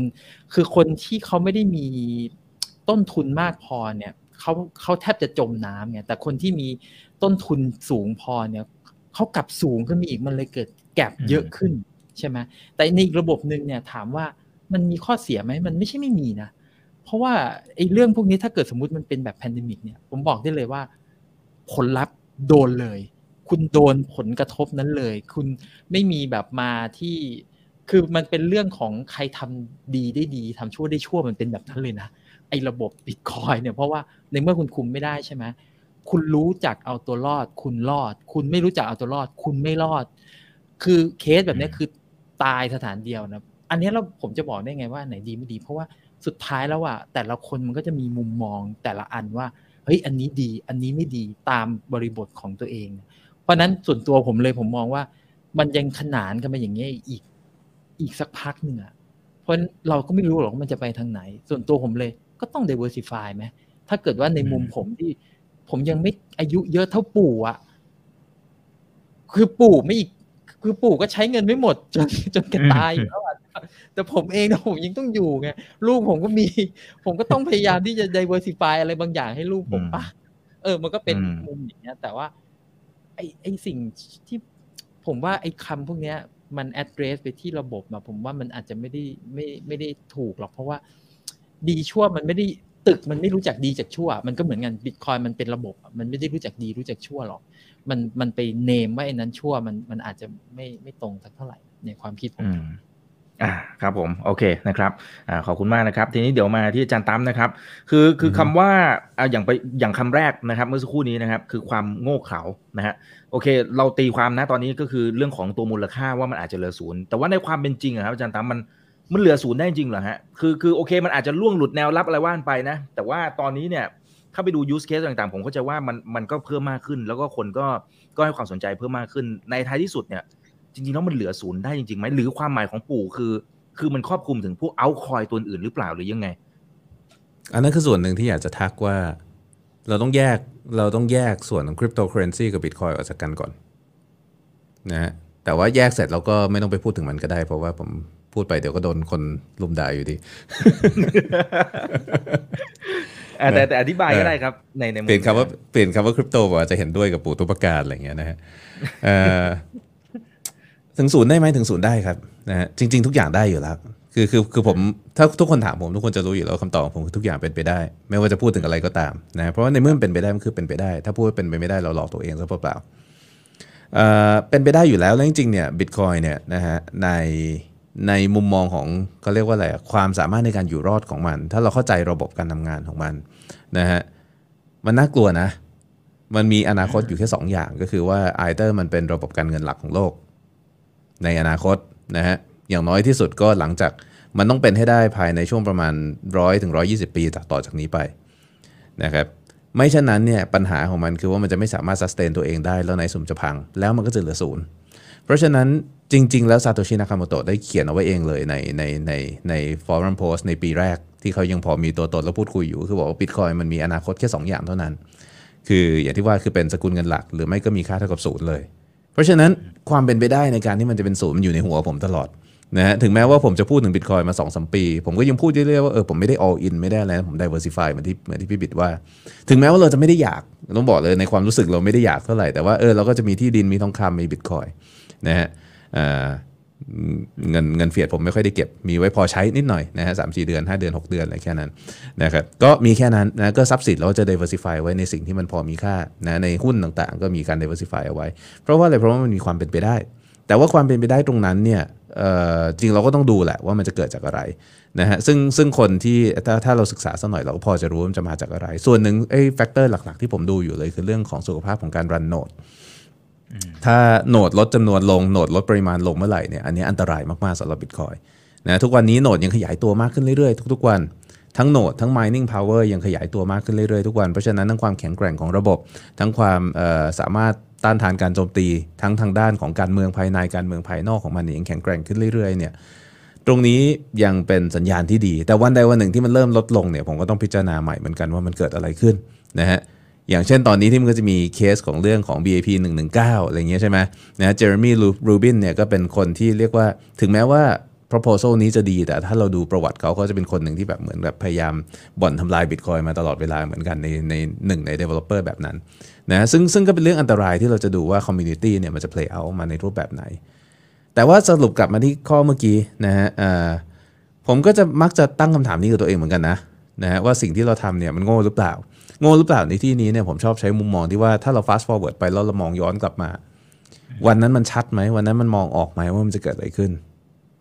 นะฮะสำหรับผมผมยังมีมุมมองที่เป็นไปได้ทั้งสองอย่างอยู่ มันอาจจะพัง มันอาจจะล้มกลางทางก็ได้ เพราะฉะนั้นมันมีแฟกเตอร์หลายตัวที่เราจับตาดู อย่างที่บอกเมื่อกี้ ในส่วนของโหนดเป็นปัจจัยสำคัญที่สุดนะฮะเออเรายังมีการบริหารจัดการจัดการความเสี่ยงเลยมีการกระจายเวลไปตามสินทรัพย์ต่าง ๆ อยู่บ้างนะครับ อันนี้ก็เพื่อที่จะ เหมือนกับมองกลับมาแล้วไม่ได้โง่มากนักในกรณีที่มันพลาดขึ้นมา อันนี้ก็ฝากทุกคนไว้ด้วยเหมือนกันว่า ถ้าเรามองในแง่ดี หลายคนบอกว่าผมชอบมองในแง่ร้ายเกินไป มองในแง่ดีก็ได้ว่าวอร์เรนบัฟเฟตต์และชาร์ลีมังเกอร์เป็นห่วงชนรุ่นหลังเป็นห่วงเด็ก ๆ เนี่ย ความเข้าใจในบิตคอยที่จะสามารถมองมันได้เขาเรียกเข้าใจมันจริง ๆ เนี่ย ผมเชื่อว่าเป็นสิ่งที่สิ่งที่ไม่ง่ายเท่าไหร่นะฮะเพราะฉะนั้นเนี่ยหลายคนที่เรียกว่ามาซื้อเนี่ยก็อาจจะมาแห่ด้วยซื้อด้วยการที่แบบว่าเฮ้ย ลงทุนเก็งกำไรซื้อไว้ก่อนอะไรอย่างนี้เนาะนะฮะหวังว่าราคามันจะขึ้น ดีไม่ดีการซื้อหุ้นเหล่านี้เนี่ยอาจจะดีกว่าด้วยซ้ำนะฮะเพราะว่าเพราะว่าเราก็ไม่แน่ใจเหมือนกันว่าพอความเข้าใจมันไม่มีมากพออะไรต่ออะไร ในช่วงแรกๆที่ price discovery mechanism มันกำลังทำงาน แล้วราคามันปั่นผันผวนไปมาเนี่ยนะฮะมันก็จะทำให้คนหลายคนเนี่ยขาดทุนโดยไม่รู้ตัว และมันอาจจะขาดทุนโง่ๆด้วยซ้ำเหมือนกับคนลงทุนในกองทุนที่มันขึ้นเรื่อยๆ สม่ำเสมอทุกปีแต่ขาดทุนอยู่ได้ทุกปีนะฮะ คือดันไปซื้อแบบซื้อตอนมันเหวี่ยงขึ้นแห่ตามกันพอมันลงมาทนไม่ไหวก็ขายอะไรเงี้ยเนาะทั้งๆที่จริงๆมันก็ไปของมันได้เรื่อยๆอ่าก็ผู้ใหญ่พูดก็ฟังไว้นะฮะส่วนชั่วเนี่ยเหมือนที่พี่บิดว่ามัน subjective มากเลยนะครับมันแล้วแต่ว่าเรามองในมุมไหน ซึ่งอย่างที่บอกคือเหมือนที่พี่บิดพูดเลยคือพอเราศึกษามุมมองเขาเนี่ยเราก็เลยพอจะเข้าใจได้แหละว่าเขามองโลกในมุมมองที่แตกต่างจากเราเขามองว่าการพิมพ์เงินคือการช่วยเหลือคน การแจกเงินเข้าไปอัดฉีดเงินเข้าไปในเศรษฐกิจ คือการช่วยเหลือระบบเศรษฐกิจ เรามองว่ามันคือยาพิษ เรามองว่ามันคือสิ่งที่ทำให้สังคมอ่อนแอ มันเรามองว่ามันคือสิ่งที่ทำให้ระบบเสถียรภาพของระบบเศรษฐกิจมันเริ่มเปราะบางขึ้นจนวิกฤตเล็กๆน้อยๆก็ทำให้มันหยุดชะงักได้ทุกครั้งไปนะฮะเขามองว่าดอลลาร์เป็นเงินที่ใครต้องการเราไม่เถียงมันเป็นเงินที่มี liquidity สูงที่สุด แต่เราก็มองว่าดอลลาร์เป็นเงินที่ทำลาย wealth ทำลายทรัพย์สินของคน มาหลาย generation พ่อแม่ปู่ย่าตายายที่เก็บเงินเป็นเงิน fiat เก็บเงินเป็นดอลลาร์ตั้งแต่ปี 1971 ถึงปีถึงปัจจุบันตอนนี้ดอลลาร์เสื่อมมูลค่าราคาลดลงมาแล้ว 99%คือแบบผมก็ไม่รู้เหมือนกันว่าเราจะมองยังไงว่า ว่ามันสามารถรักษามูลค่าได้นะฮะบางคนอาจจะแบบบอกว่าบิตคอยมันขึ้นขึ้นลงลงโอเค คุณก็เลยไปเลือกถือเงินที่ประมาณ 50 ปี มันมีมูลค่าลดลง 99%แทนสบายใจมากเลยนะฮะ เพราะฉะนั้นมุมมองความชั่วผมมองว่ามันมันมันไม่ใช่เรื่องที่เขาเรียกว่าอะไรต้องต้องปรับความเข้าใจอะไรกัน แค่ว่าเราเข้าใจว่าเราสามารถ agree to disagree ได้ว่า เราสามารถที่จะตกลงกัน แล้วเข้าใจความต่างในบริบทของความคิดกันได้ ว่าเรามองในคนละมุมกัน แล้วถ้ามองตามมุมเดียวกับ Warren Buffett เราก็สามารถมองเป็นความหวังดีได้นะครับ อ่าส่วนเรื่องข้อสุดท้ายเหมือนที่พี่บิดว่าบางทีเราก็ไม่ค่อยแคร์เหมือนกันเราก็ไม่รู้เหมือนกันจะไปแคร์ทำไมว่าคนอื่นเขามองดูว่าเราดูแย่หรือดูดียังไงนะแต่อย่างที่ว่ามันอาจจะเป็นปัจจัยสำคัญก็ได้นะที่ทำให้เรายังไม่ได้รวยเหมือนบัฟเฟตต์ครับครับอ่าอันนี้แซวกันไปนะมีคนบอกว่าดอลลาร์อาจจะแต่อย่างช่วงนี้ ก็ดอลลาร์ก็กลับมาได้เนี่ย นะอืมสุดท้ายนิดดอลลาร์นึงก็แข็งอยู่ดีเนี่ย เออเออจากตอนแรกทุกคนบอกโอ้ยเดี๋ยวมันเสื่อมค่า เดี๋ยวมันระเบิดย่อยสลายมันไม่อยู่แล้วเขาเรียกอะไรนะมันเป็นแบงก์กงเต็ก สุดท้ายมันมันก็ก็กลับมาได้อะก็มันตอก็ลบลงไปแล้ว 99.99%มันจะขึ้นมาสัก0.01%มันก็ก็เรียกว่าขึ้นก็ได้มั้ง ไม่รู้เหมือนกัน คือมันแล้วแต่ว่าเราจะมอง timeframe ใหญ่ขนาดไหนอะนะฮะครับแต่ผมมองว่ามันเป็นเรื่องมันเป็นเรื่องสำหรับผมผมเลยมองว่าเออมันเป็นเรื่องชั่วร้ายนะ ที่เงินปู่ย่าตายายที่เก็บไว้ พอมาวันนี้มันไม่มีค่า พอมาวันนี้มันกลายเป็นเงินก้อนเล็กมากๆเพราะว่าทุกสิ่งทุกอย่างมันมันมันมันมันมันแพงขึ้นไปหมดนะแล้วอำนาจในการจับจ่ายใช้สอยของเงินมันลดลง ผมมองว่าอันเนี้ยคือการ เขาเรียกว่าคือการเขาเรียกว่าอะไรการปล้นทรัพย์ของประชาชนเข้าไปไว้ในมือของนายธนาคารแค่นั้นเองอืมซึ่งแล้วใครล่ะที่ถือหุ้นกลุ่มธนาคารชั้นนำของอเมริกาเยอะที่สุด นี่แหละ ครับ คือคำตอบหนึ่งนะครับ โอเคนะฮะอ่าทีนี้ทีนี้มีมีเอ่อหลายคนก็บอกว่าอ้าวแต่ว่าพวกบิตคอยหมายถึงคริปโตรวมๆเนี่ยนะครับ ส่วนใหญ่ก็คือคนซื้อเพื่อหวังว่าอยากจะไปขายในราคาที่สูงกว่านะครับ คือถ้ามองมุมแค่นี้แล้วก็ประกอบกับคนรุ่นใหม่เนี่ยอยากรวยเร็วๆไอ้ตรงนี้หรือเปล่า คุณปู่มุมมองเลอย่างเงี้ยแหละจตืโง่ไงเออถึงบอกว่าถ้าอ่าถ้าเรามองในยังไงแง่ดียังไงนะฮะมุมมองแบบนี้แหละ มันจะพาคนไปขาดทุนโดยไม่รู้ตัวนะฮะไม่ว่าคุณจะลงทุนอะไรก็ตามอะแปลว่าเราลงทุนในสิ่งที่เราไม่เข้าใจนะฮะอันนี้ก็ก็ต้องมองว่าเป็นแง่ดีที่ผมมองว่าเฮ้ยเขาเตือนนะนะคุณเข้าใจจริงหรือเปล่า คุณจะเถียงเขาคุณเข้าใจจริงหรือเปล่า ก็ต้องถามกับตัวเองทุกคนควรจะ evaluate ตัวเองตรงนี้ด้วยนะฮะอืม ผมว่านี่เป็นคบเรื่องที่น่าเป็นห่วง เป็นเรื่องที่น่าเป็นห่วงเลยอืมแล้วก็ผมว่าอันเนี้ยที่ปู่เขาปู่พูดเนี่ย ผมว่าถูกก็คือ มันมันทำตามตามๆกันเยอะอะโดยที่ไม่ได้เข้าใจใช่ก่อนหน้าใช่เนี้ยมีมีคนมาคุยกับผมนะ ผมยังตกใจเลยนะว่าเขามาถามผมว่ามันจะลงมาถึงตรงนี้ไหมผมผมจะรู้ได้ยังไง คือมันถึงจุดที่จะโดนลิควิดเดตอะ แล้วเขาก็ไม่รู้ตัวว่าคือเขาอะไปลงฟิวเจอร์ แล้วอืมคือ คือเราก็ไม่รู้จะพูดยังไงว่าเออคืออย่างเงี้ยมันคือเป็นเป็นลักษณะที่แบบ เราไม่รู้ว่าเรากำลังทำอะไรอยู่ อันเนี้ยน่าเป็นห่วง เพราะว่าเอออย่างที่คุณคุณปู่บอกแหละ ลงทุนในความรู้ของตัวเองอะ่ะลงทุนในตัวเองใช่ไหมดีที่สุดเนี่ย อันเนี้ยอืมไม่เลยเอ่อใช้หูใช้ลงตามตามๆเพื่อนไปอย่างเงี้ยแล้วจริง ๆ มันไม่ใช่แค่ digital asset ครับ ผมเชื่อว่าหลาย ๆ สินทรัพย์ในโลกก็เป็นอยู่ขนาด เอาง่าย ๆ อย่างอย่างของอย่างของเอ่อเคสของ tech company อย่างอย่างของ Cathie Wood อย่างเงี้ยผมคิดว่ามันก็มีส่วนนะที่ทำให้ราคาเนี่ยมันตกลงมา เพราะว่าไออาการตามๆกันเนี่ยคือเราเห็นหุ้น tech มันขึ้น มันมีคนไปซื้อตามๆกันหรือเปล่าผมหรือแม้แต่กระทั่งตอนที่เอ่อตอนช่วงนั้นอะอาจารย์พิริยะจำได้ไหมที่ มันเป็นเกมอันหนึ่งที่ ที่มัน GameStop GameStop ใช่ไหมเอออ่าอันนั้นท่านก็ตามตามๆกันนะ คือ คือยุคนี้มันเป็นยุคที่อินเทอร์เน็ตมันทำให้คนเนี่ยทำใช้อารมณ์แบบร่วมกันเป็นหมู่คณะเนี่ยเข้าไป อันเนี้ยผมว่าน่าเป็นห่วง อันเนี้ยน่าเป็นห่วง เพราะมันจะใช้อารมณ์มากกว่ามากกว่าเหตุผลนะอืมอืมครับ โอเคนะฮะเอ่อ มีคนแซวบอกว่าตอนนี้บิตคอยแดงแล้ว เดี๋ยวขอเช็คแบบ real-time หน่อยนะครับ โอ้ลบโอ้เจ็ดแปดเปอร์เซ็นต์แดงสะใจมากเลยครับเป็นเป็นมีคนบอกว่าแท่งยาว8เมตรเลยนะครับ ในระหว่างที่เราคุยกันนะ โอเค นะใครเห็นก็ว่าตาย ครับเขาบอกเขาเขาแซวว่าอาจารย์ตั้มมาก็เลย ก็เลยก็เลยร่วงนะฮะ อันนี้แซวนะครับ โอเคเออเขาบอกผมชอบคำพูดที่พี่บิดเคยพูดไว้นะครับ ว่าบิตคอยไม่เคยเปลี่ยนใจคนต่างหากที่เปลี่ยน ยังไงฮะ ยังไง พี่บิดขยายพี่บิดความหน่อย จริงๆจริงๆแล้วผมแค่ว่า คือแค่ทำให้เขาเข้าใจว่าจริง ๆ แล้วอะไอ้ที่เราศึกษามาทั้งหมดเนี่ยเอ่อมันเป็นอย่างนั้นเป็นอย่างนี้อะจริง ๆ แล้วมันมีแต่ใจคนแค่นั้นแหละเพราะมันคือตัวผมเองในตอนนั้นอะอืมตอนแรกเราก็ยึกยึกยักยักใช่ไหมพอมันผ่านช่วงผ่านร้อนผ่านหนาวมาเราได้เข้าใจมันมากขึ้น เราตอนแรกเราก็เอ๊ะ ใช่ไม่ใช่ ใช่ไม่ใช่พอพอมันผ่านร้อนผ่านหนาวอะไอ้ใจที่มันเปลี่ยนเราได้เห็นความไม่เปลี่ยนแปลงของมันนะว่า มันสร้างขึ้นมาเพราะอย่างเงี้ย มันก็ยังเป็นอย่างนี้อยู่ โปรแกรมอาจจะมีการอัปเกรดหรืออะไรนะแต่วัตถุประสงค์เนี่ย มันไม่เคยเปลี่ยนเลยมันยังเหมือนเดิม วิธีการทำงานที่อะไรที่มันเป็น core function หรือ foundation ของมันเนี่ย มันยังเหมือนเดิม แล้วก็ไอ้คำว่าใจคนเปลี่ยนเนี่ยเปลี่ยนเข้าเปลี่ยนออกหรือ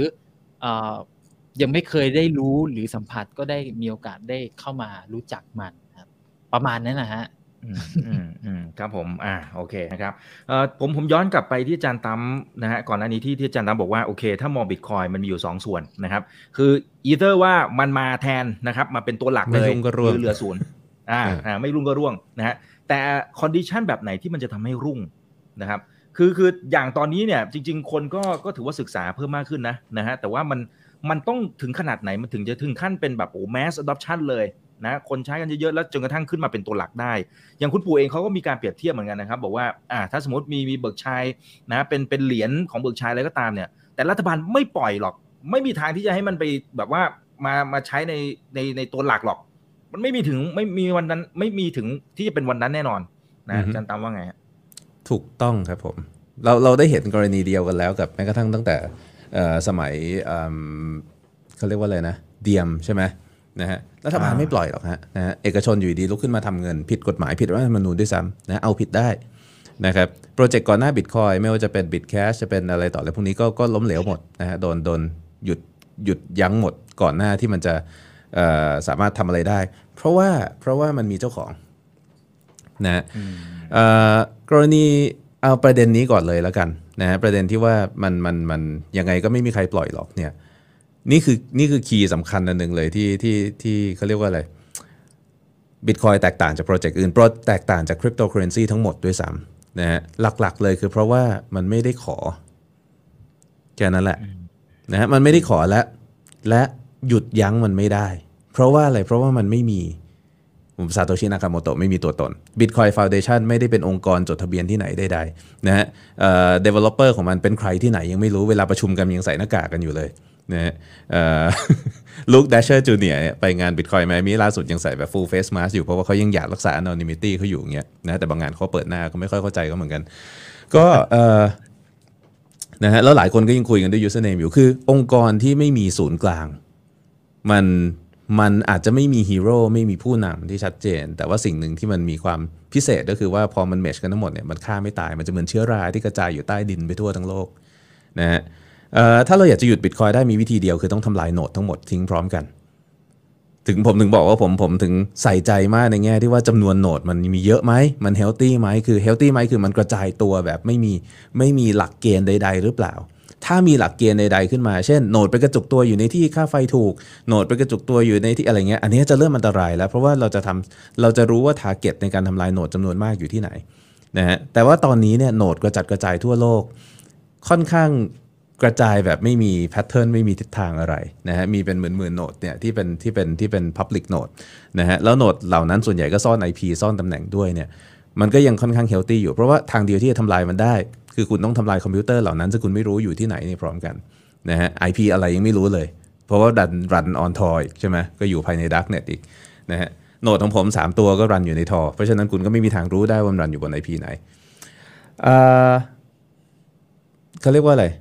นี่คือความแข็งแกร่งของมันนะนึกไปถึงประโยคของของฟรีดริ h ไฮเยกที่เขาบอกว่าเราจะไม่สามารถมีเงินที่ดีได้อีกแล้วตราบใดที่รัฐบาลสามารถควบคุมระบบการเงินของโลกได้ทั้งหมดแบบนี้นะเราจะไม่สามารถมีเงินที่ดีได้อีกเลย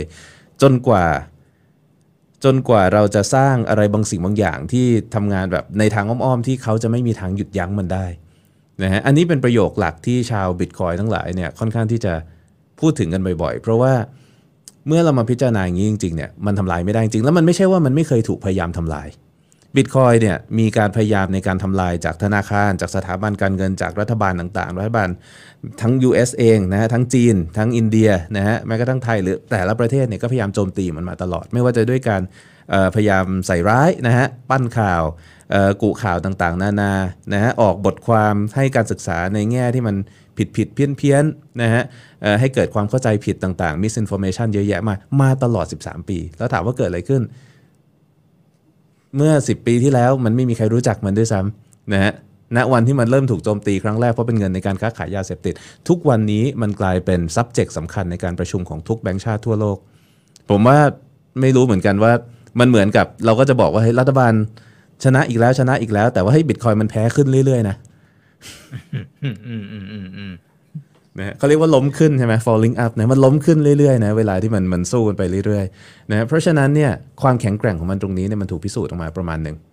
แต่ถามว่า 13 ปีมันพิสูจน์อะไรได้ไหมมันก็สั้นมากๆนะครับในเราเราเทียบถึงพวก monetary good monetary standard ใน 13 ปีเวลาเวลาที่สั้นมากๆ และแม้กระทั่งบิตคอยเองเราก็เข้าใจว่าถ้าเราดูแผนมันจริงๆ เราก็จะเห็นว่ากว่ามันจะขุดหมดกว่าจะแจกเหรียญหมด นะฮะเรียกว่าไอเหรียญบิตคอย21 ล้านเหรียญที่มันสามารถผลิตได้ทั้งหมดกว่าจะถูกผลิตขึ้นมาทั้งหมด เราเรียกว่าอาจจะเรียกว่าจบเฟสหนึ่งของมันก็ได้เนี่ยโหตั้งปี 2140นะอีก 120 กว่าปีนะแปลว่าอันเนี้ยมันไม่ได้กะว่ามันจะต้องเอาอะไรในช่วงนี้หรอกนะครับเพราะฉะนั้นเราเก็บไว้วันนี้เลยอาจจะไม่ได้ใช้ก็ได้ในจนถึงชั่วชีวิตเรานะครับแต่ว่านี่คือนี่คือประเด็นสำคัญคือความแข็งแกร่งตรงนี้นะฮะอืมอืมครับ เอ๊ะแต่อาจารย์ดังคือคือผม อ่าอ๋อคืเมื่อกี้พยยเมื่อกี้ทียบถามว่าอะไรจะทำให้มันอ่าถูกใช้งานใช่ไหมไปตรงนั้นอืมอืมครับอ่านะฮะเมื่อกี้ตอบไปทางด้านว่ามันแข็งแกร่งไหมนะฮะอะไรที่จะทำให้มันถูกใช้งานเยอะๆแล้วใช้งานเยอะๆจะเป็นยังไง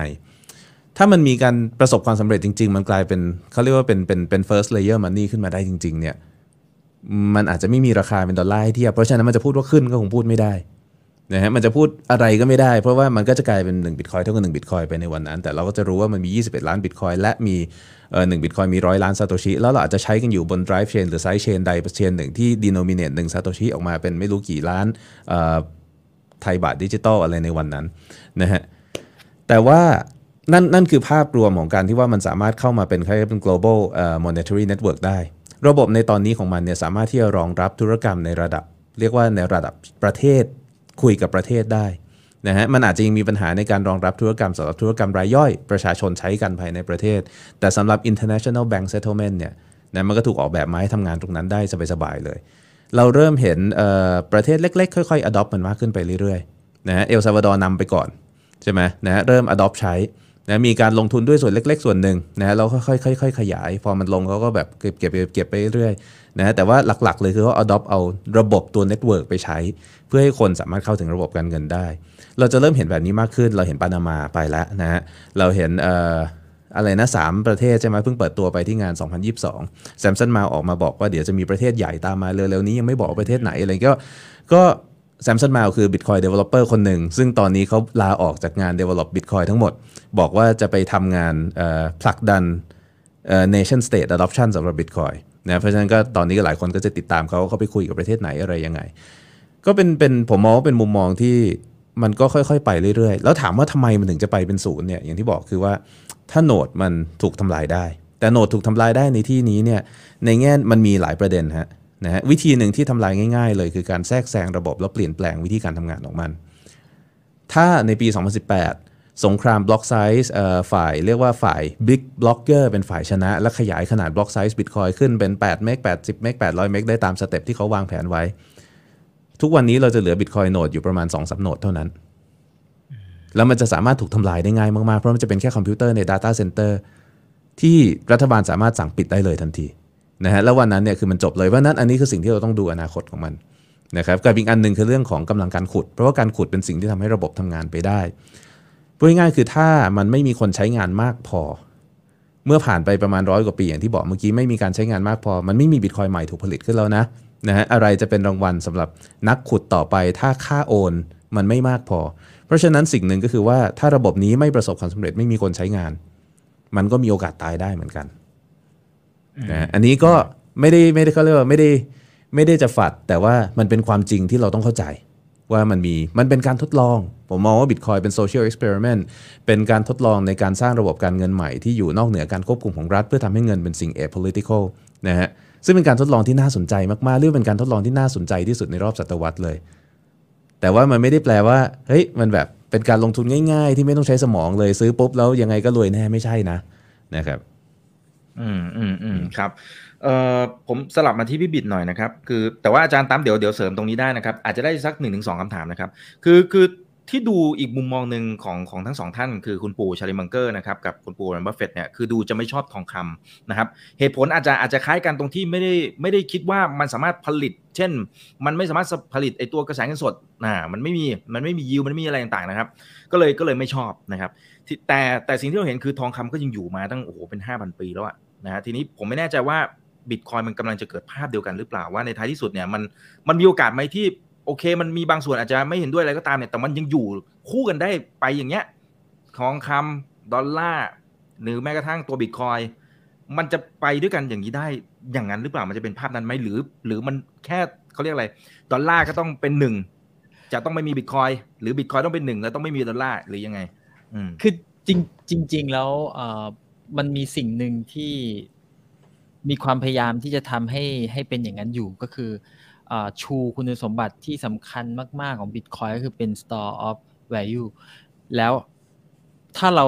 ชูคุณสมบัตินี้มาก ๆ มันจะกลายเป็นเหมือนทอง แล้วมันจะเป็นทองในยุคดิจิตอลไอ้คุณสมบัติอีกอันไอ้สามอีกสองอันที่มันทำให้มันกลายเป็นเอ่อเงินได้เนี่ยมันอาจจะไม่ได้ถูกชู มันก็อาจจะเป็นอย่างนั้นได้ ถ้าเกิดว่าเอ่อในภาพทุกคน accept มันเป็นในรูปแบบนั้น เพราะจริง ๆ แล้วตัว Bitcoin เองเนี่ย มันมันมีคุณสมบัติที่จริง ๆ ต้องบอกว่ามันลดลดลบจุดอ่อนของทองแล้วกันในอดีตนะซึ่งเดี๋ยวให้อาจารย์ปิยาอธิบายแล้วกัน อาจารย์อธิบายอ่าอาจารย์จะอธิบายได้ได้ดีกว่าผม แต่เรื่องเรื่องที่มันมีคุณสมบัติเหมือนเหมือนทองเนี่ยเรื่องหนึ่ง แต่ผมว่าจริง ๆ แล้วเนี่ยสิ่งที่มันเกิดขึ้นกับสองสองปู่เนี่ยคือว่าสองปู่เนี่ยมีวิธีคิด ที่ไม่ได้คือเขาเนี่ยไม่ได้ไม่ไม่ได้ไม่ค่อยจะ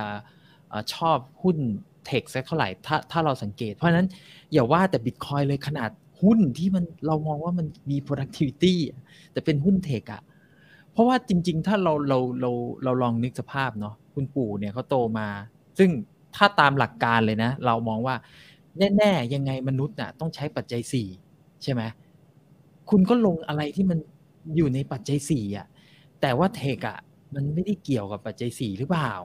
คือโอเคบางอย่างมันอาจจะมีมาเกี่ยวข้องการรักษาโรคคุณแต่ถ้าเราสังเกตจริง ๆ เนี่ย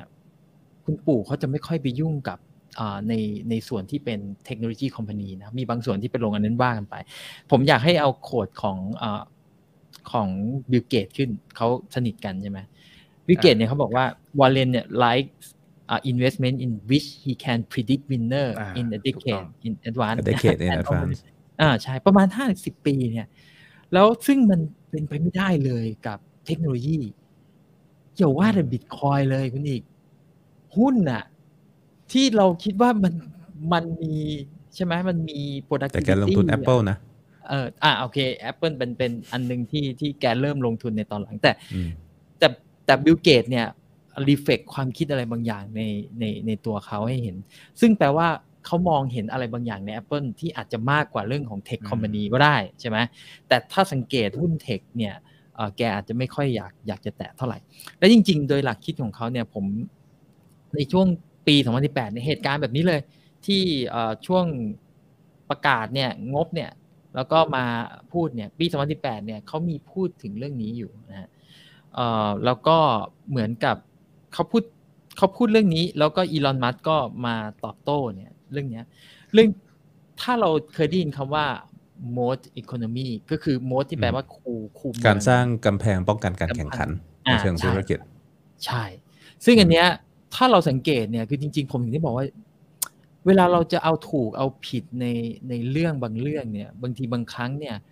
มันอาจจะมันอาจจะถูกจริง ๆ แต่มันก็ยังมีอีกแง่มุมหนึ่งซึ่ง ก็มีถูกอีกแง่มุมหนึ่งเหมือนกัน อย่างเคสอย่างเงี้ยมัสบอกว่าเขาไม่ได้เห็นด้วยกับเอ่อเรื่องของ principle ของของ Buffett นะ เพราะว่าถ้าคุณคุณบอกว่าคุณชอบ strategy แบบนั้นจริง ๆ แล้วคุณชอบ oligopoly strategy ของบัฟเฟตคือลงทุนในธุรกิจที่เขาสามารถสร้างกำแพงป้องกันการแข่งขันได้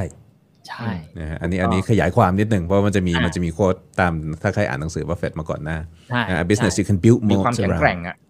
อ่า ซึ่งซึ่งแล้วเขาพูดจริงใช่เขาพูดในมุมมองที่ว่ามันแข็งแกร่ง แต่ว่าในมุมมองของการค้าเสรี ในมุมมองเอ่อระระบบเอ่อระบบเศรษฐกิจเสรีเนี่ยโหอันนี้มันเป็นอะไรที่เรียกว่ามันเอื้อต่อการ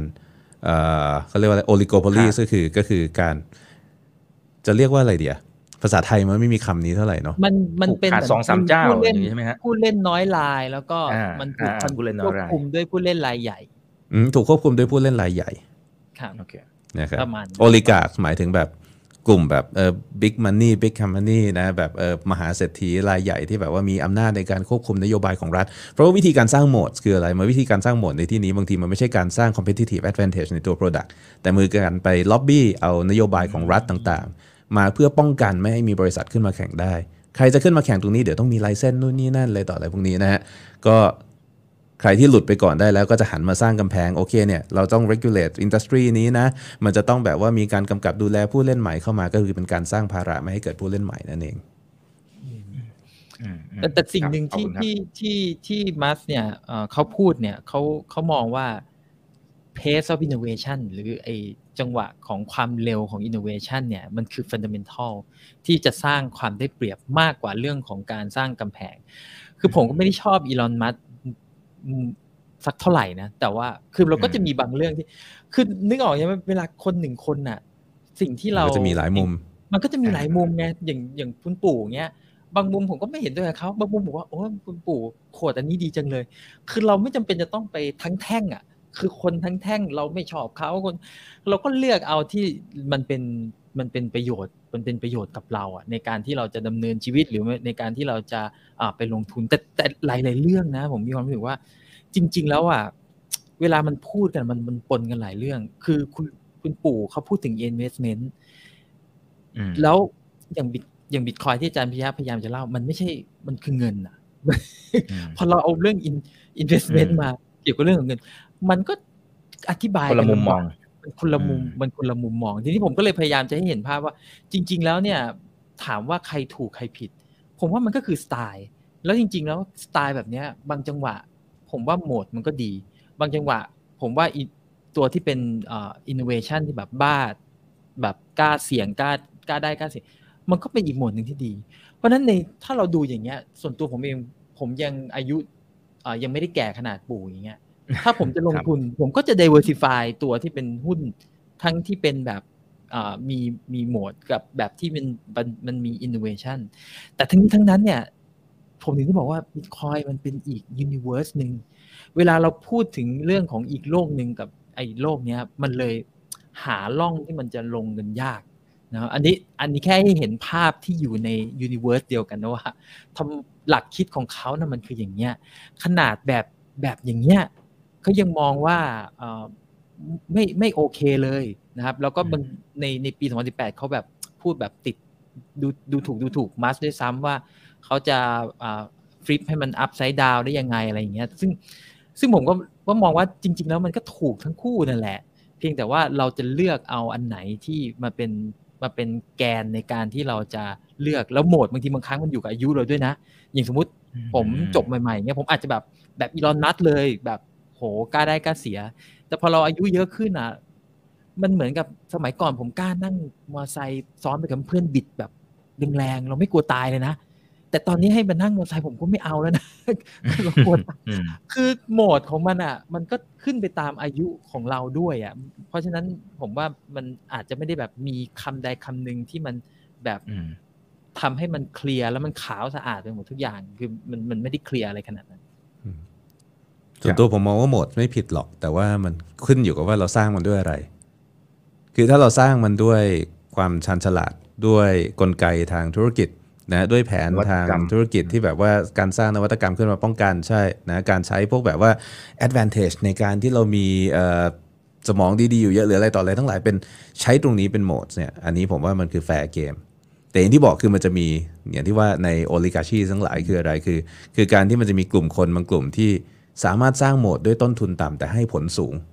ซึ่งมันก็คือความชาญฉลาดนะ แต่มันเป็นวิธีในการ manipulate ในส่วนของออภาคโครงเอ้โครงภาคของเชิงนโยบายนะฮะเข้าไป manipulate ในส่วนของรัฐบาล ในส่วนของการออกนโยบายต่างๆ ซึ่งมันเป็นสิ่งที่เราเห็นมา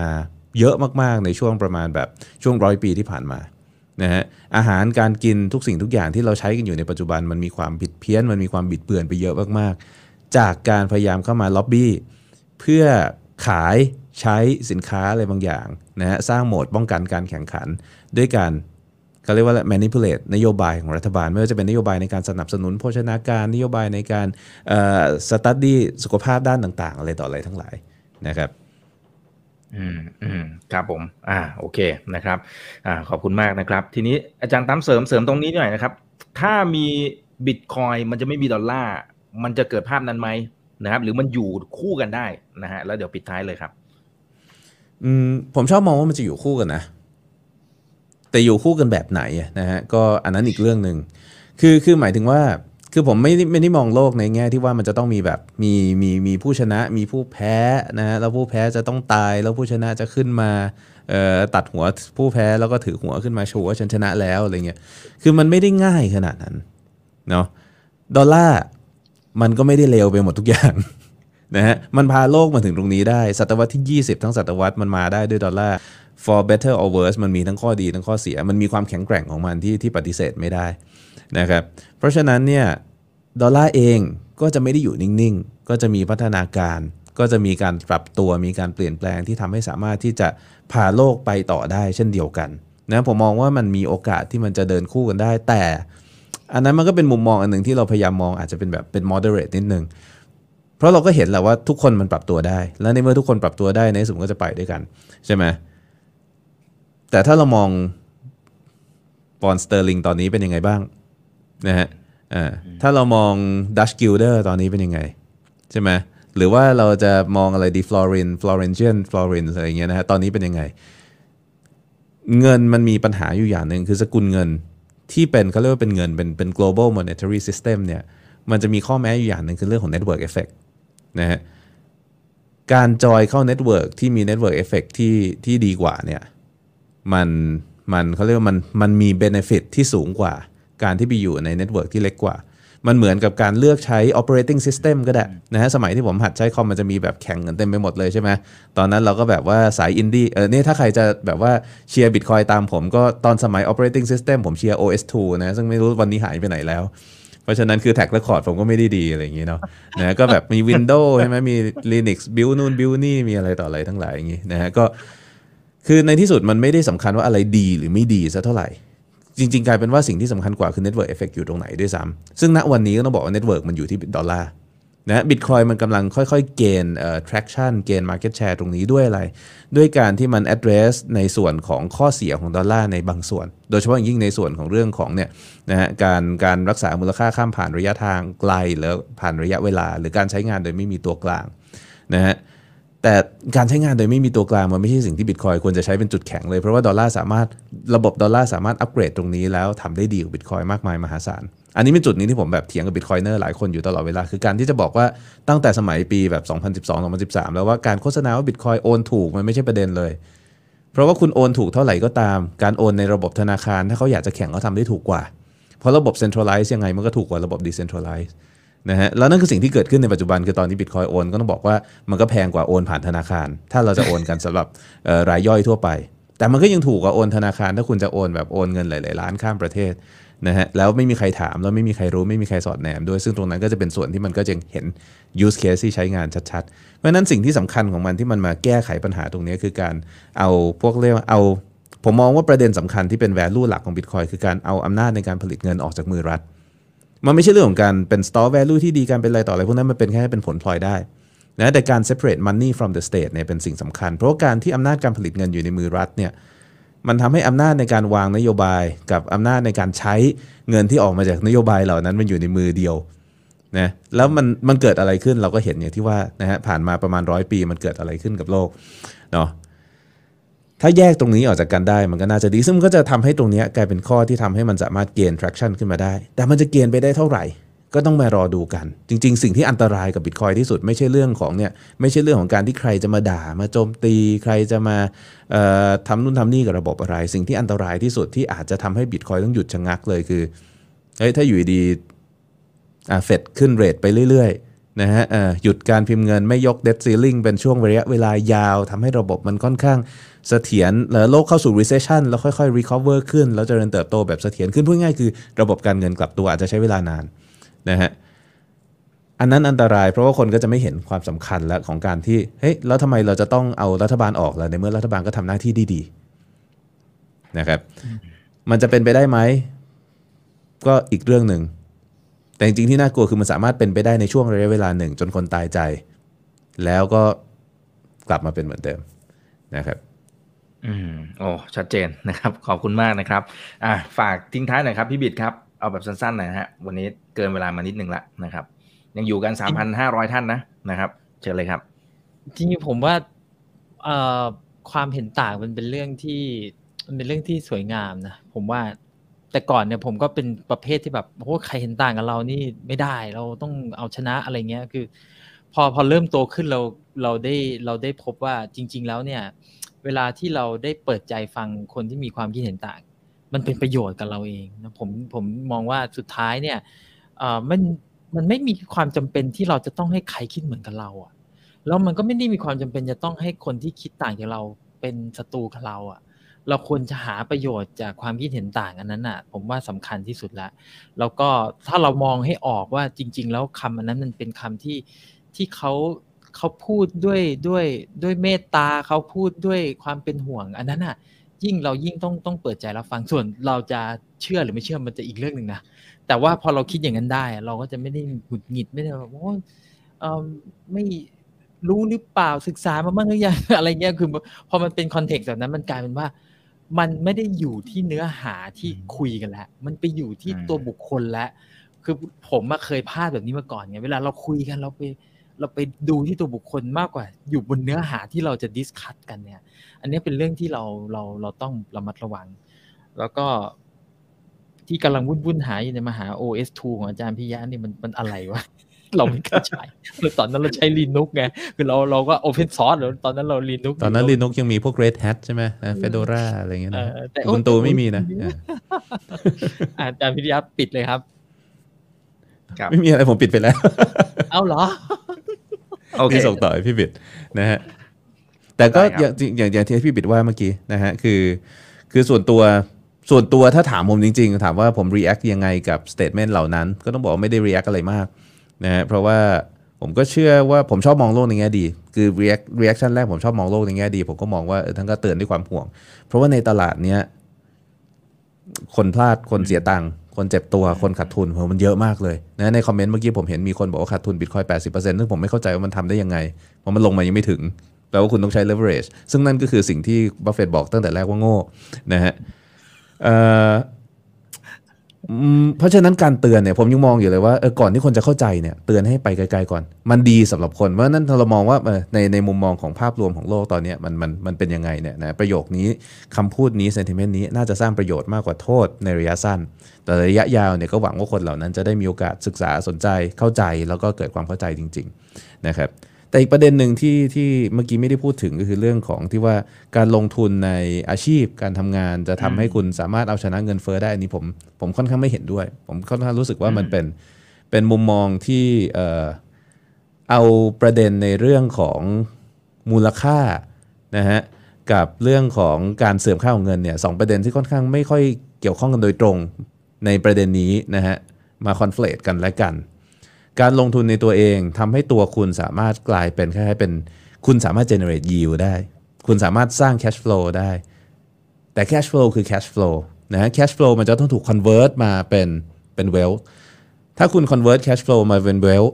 แล้ว wealth ของคุณดันเป็นเงินที่คุณเก็บให้ลูกให้หลานแล้วมันจะไม่เหลืออะไร อันนี้มันมีปัญหา แปลว่าอะไรแปลว่า คุณมีความสามารถมีความเชี่ยวชาญในศาสตร์ที่คุณทำ generate cash flow มหาศาล แล้วคุณยังต้องมาศึกษาหาความเชี่ยวชาญในด้านการลงทุน เพื่อรักษาไม่ให้ cash flow ที่ generate เป็น wealth ของคุณเนี่ยมันเสื่อมค่า นี่คือโลกในปัจจุบันตอนนี้นะฮะเพราะฉะนั้นเนี่ยการลงทุนกับตัวเองดีไหม cash flow มันสำคัญมากอะคือถ้าไม่มี cash flow คุณจะไม่สามารถพูดถึง wealth ได้ คุณจะไม่สามารถลงทุนได้ถ้าคุณไม่มีเงินเหลือนะฮะมันสำคัญมาก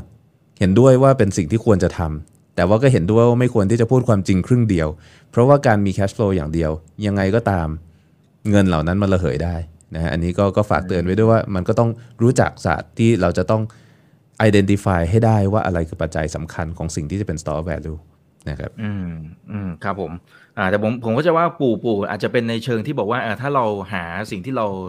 เหมือนกับว่าอาจจะกึ่งกึ่งๆ มีพรสวรรค์แล้วก็เติมอืมพรแสวงเข้าไปเนี่ยโอเค คุณอาจจะมีความโดดเด่น แล้วก็อาจจะได้ค่าตัวอะไรว่าก็ไม่มีวันอดที่จจะตายเยอะอะอ่าอ่า ประมาณนั้นนะครับ แต่โอเคแต่จะรวยแข่งปู่เนี่ยข้าใจปู่ไม่พูดอีกครึ่งหนึ่งไงอ่าเออใช่คบเพราะว่าใช่รับคุณหาเงินได้ แต่เขาให้คุณเก็บเงินในเงินที่มันระเหยได้อืมอืมแล้วระเหยไปอ่าที่ไหนระเหยไปที่ปู่นั่นแหละ ครับ เอาละฮะอ่าเราคุยกันพอสมควรแล้วครับ เกินเวลามาหน่อยนึงนะฮะ แต่ก็ยังขอบคุณทุกท่านที่ยังอยู่กับพวกเราณตอนนี้นะครับ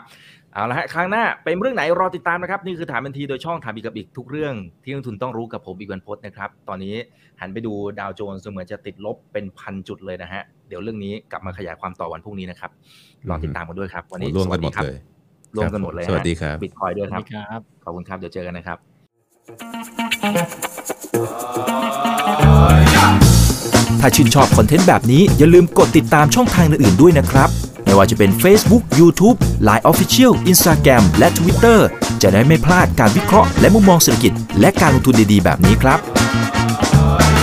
อย่าลืมนะครับว่าเริ่มต้นวันนี้ดีที่สุด ขอให้ทุกท่านโชคดี และมีอิสรภาพในการใช้ชีวิต ผม อีกบรรพฒนาเพิ่มสุขครับ